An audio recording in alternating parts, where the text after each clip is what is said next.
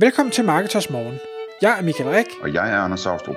Det her er et kort podcast på cirka 10 minutter, hvor vi tager udgangspunkt i aktuelle tråde fra forumet på Marketers.dk. På den måde kan du følge, hvad der rører sig inden for affiliate marketing og dermed online marketing generelt. Godmorgen Michael. Godmorgen Anders. I dag skal vi tale om en tråd på Marketers.dk, som du har startet, og den handler om nogle nye betingelser, som er på vej hos uh, MailChimp som er det her e-mail øh, marketing tool, der, der, sender, der sender nyhedsbreve og den slags ting ud. Kan du prøve at fortælle lidt om, hvad, hvad, hvad den store nyhed består i? Jamen det kan jeg selvfølgelig, og sagen er, og grund til at vi helt taget tager det op her, det er, at det er en ændring, der kommer til at ske den 15. juni 2019, så hvis man hører, til det, øh, hører det her engang i fremtiden, øh, så kan det stadig være relevant, hvis man ikke har gjort det, vi kommer til at, at, at tale om, men ellers så kan man allerede nu øh, tage sine forholdsregler. Det, der sker, det er, at MailChimp de sender den her mail ud og øh, forklarer, at der er en masse nye tiltag, og dem, der har MailChimp-konto, de ved også, at MailChimp har, øh, er begyndt at, at vågne op øh, og, og prøve at gøre tingene lidt bedre, så de kan konkurrere med de andre spillere, som i, i min optik er løbet fra dem. Øhm, for eksempel, så det er sådan nogen som Drip og den slags ting? Øh, Drip og øh, Active Campaign og, og øh, ja, øh, hvad hedder det, ClickFunnels og sådan nogle øh, ting og sager. Og øh, en af de ting, øh, altså jeg har ligesom kunne se, de er gået fra, at de har øh, noget, der hedder list, til, til nu kalder de det audiences. De er gået fra, at man kun kan se sine aktive subscribers i øh, sit oversigtsark, til at nu kan man også se alle tilmeldte, det vil sige, at man har alle sine unsubscribes også. Øh, jeg opdagede det ved at tænke, hold da op, så mange subscriber har jeg der ikke. Nå, det er fordi, de bare viser det store tal. Øh, og og derfor, så, da de så sendte den her mail, øh, hvor de i øvrigt også skriver, at de kommer til at lave de her nye ting, som bliver en anden afregningsform, det bliver noget med øh, flere forskellige øh, sådan, tilkøbsting, at hvis du gerne vil kunne det her, så skal du betale for det, og hvis du gerne vil kunne det her, så skal du betale for det. Det kan man sige, det er der jo ikke noget revolutionerende i, det er der mange, der gør. Men det fik mig bare til at tænke, okay, hvad er det så, der sker med den her prisstruktur? Fordi jeg sidder med rigtig, rigtig mange konti, med rigtig mange subscribers, så jeg bliver nødt til ligesom at følge op på, hvordan kommer det her til at påvirke. Og normalt så gider jeg aldrig at læse de her øh, tunge betingelser, der er skrevet af en amerikansk advokat, men, øh, men det var faktisk egentlig til at, at forstå. Og en af de ting, jeg stoppede ved, øh, det var, at de skriver, at alle subscribed, unsubscribed og øh, transactional contacts, jeg er ikke helt sikker på, hvad transactional contacts er, de øh, fremadrettet fra 15. juni kommer til at tælle som ens audience hvorimod at alle e-mails, der er cleaned, pending, reconfirmed, deleted og archived, ikke kommer til at tælle. Nå, tænker jeg så, hvis jeg forstår det her rigtigt, så betyder det, at hvis jeg har en liste, der er en tilmeldt, der afmelder sig, øh, og ikke, ikke gør andet, så skal jeg stadig betale for den, der har afmeldt sig. Til trods, ja, for, det. Ja. til trods for, at jeg jo ikke øh, skal sende mails til den her, for vedkommende har jo afmeldt sig. Så jeg tog fat i deres øh, kundesupport og siger, jeg skal bare lige forstå, jeg har den her specifikke liste, jeg tror, der var et par 50.000 øh, alt i alt, men der er kun 17.000 aktive, som jeg egentlig kan sende mails til. Betyder det så, at fra 15. juni, der skal jeg betale for et par 50.000? Jamen, det gjorde det. Øh, nå, siger jeg så, okay, det, det var da, det var, jeg øh, øh kommenterede ikke på, at det var en voldsom ændring, nu skulle jeg bare have det bekræftet.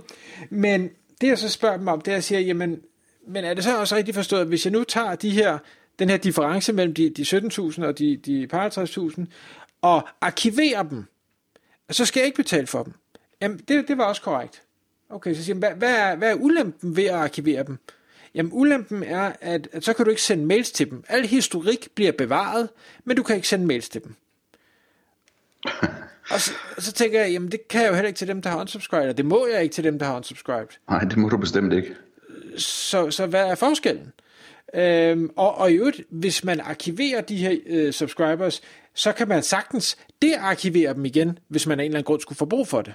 Og al historik er jo bevaret. Det er godt nok mærkeligt. Altså, det lyder som sådan en rigtig øh, smart trick, de har fundet på der til at tjene nogle flere penge. Ja, men jeg tænker bare, det må være på den korte bane, fordi fra 15. juni og frem, lige pludselig, hvis øh, regninger tredobles, så vil alle jo tænke, hvad fanden sker det her? Det må, det må da give en så negativ bølge, at jeg ved ikke hvad, så jeg kan slet ikke forstå det. Nej, det lyder godt nok mærkeligt. Øhm, så, så, men, men hvorom alting er, så er det klart, øh, at øh, jeg, jeg går der ind og begynder at arkivere alle de her, der er, er unsubscribed, og bliver nødt til at, jeg, jeg tror ikke, man kan automatisere det, men så lægge ind øh, hver 14. dag, eller en gang om måneden, eller et eller andet, at øh, alle unsubscribes, jamen de, de skal simpelthen bare arkiveres, fordi det, det gider jeg simpelthen ikke betale for. Nej, det er klart. Og, og det kan faktisk være, at det så kommer til at, at blive billigere, det, det, det ved jeg ikke, men, men det må vi se. Øhm, så, så det er i hvert fald en, en vigtig point, at hvis man arbejder med MailChimp, eller man kender nogen, der arbejder med MailChimp, så sørg for, øh, at de er opmærksom på øh, den her ændring, øh, fordi så bliver de det selvfølgelig, når den første regning kommer, men det er bare, øh, jeg tænker, det er lidt for sent. Sikke en historie. Ja, jeg, jeg er spændt på at se, når nu vi, vi når der til, hvad, hvad der så sker. Men så var der så et, øh, et andet spørgsmål, der kom i, øh, i den tråd, jeg startede, øh, og som jeg, jeg ikke har den fulde konklusion på, øh, fordi det, det ved jeg ikke så meget, og, eller ved jeg ikke nok om GDPR øh, til, men øh, spørgsmålet går på, jamen, hvis øh, vedkommende har afmeldt sig denne her liste, skal man så ikke slette dem helt? Og det synes jeg, det er jo et rigtig godt spørgsmål, fordi det kan, kunne man jo godt øh, tro, at man skulle. Som jeg har forstået det, og igen, jeg er ikke advokat, så øh, skal du ikke, altså du skal selvfølgelig slette dem, hvis folk de henvender sig og siger, jeg vil slettes helt, du skal slette alle informationer om mig, øh, det hele skal væk.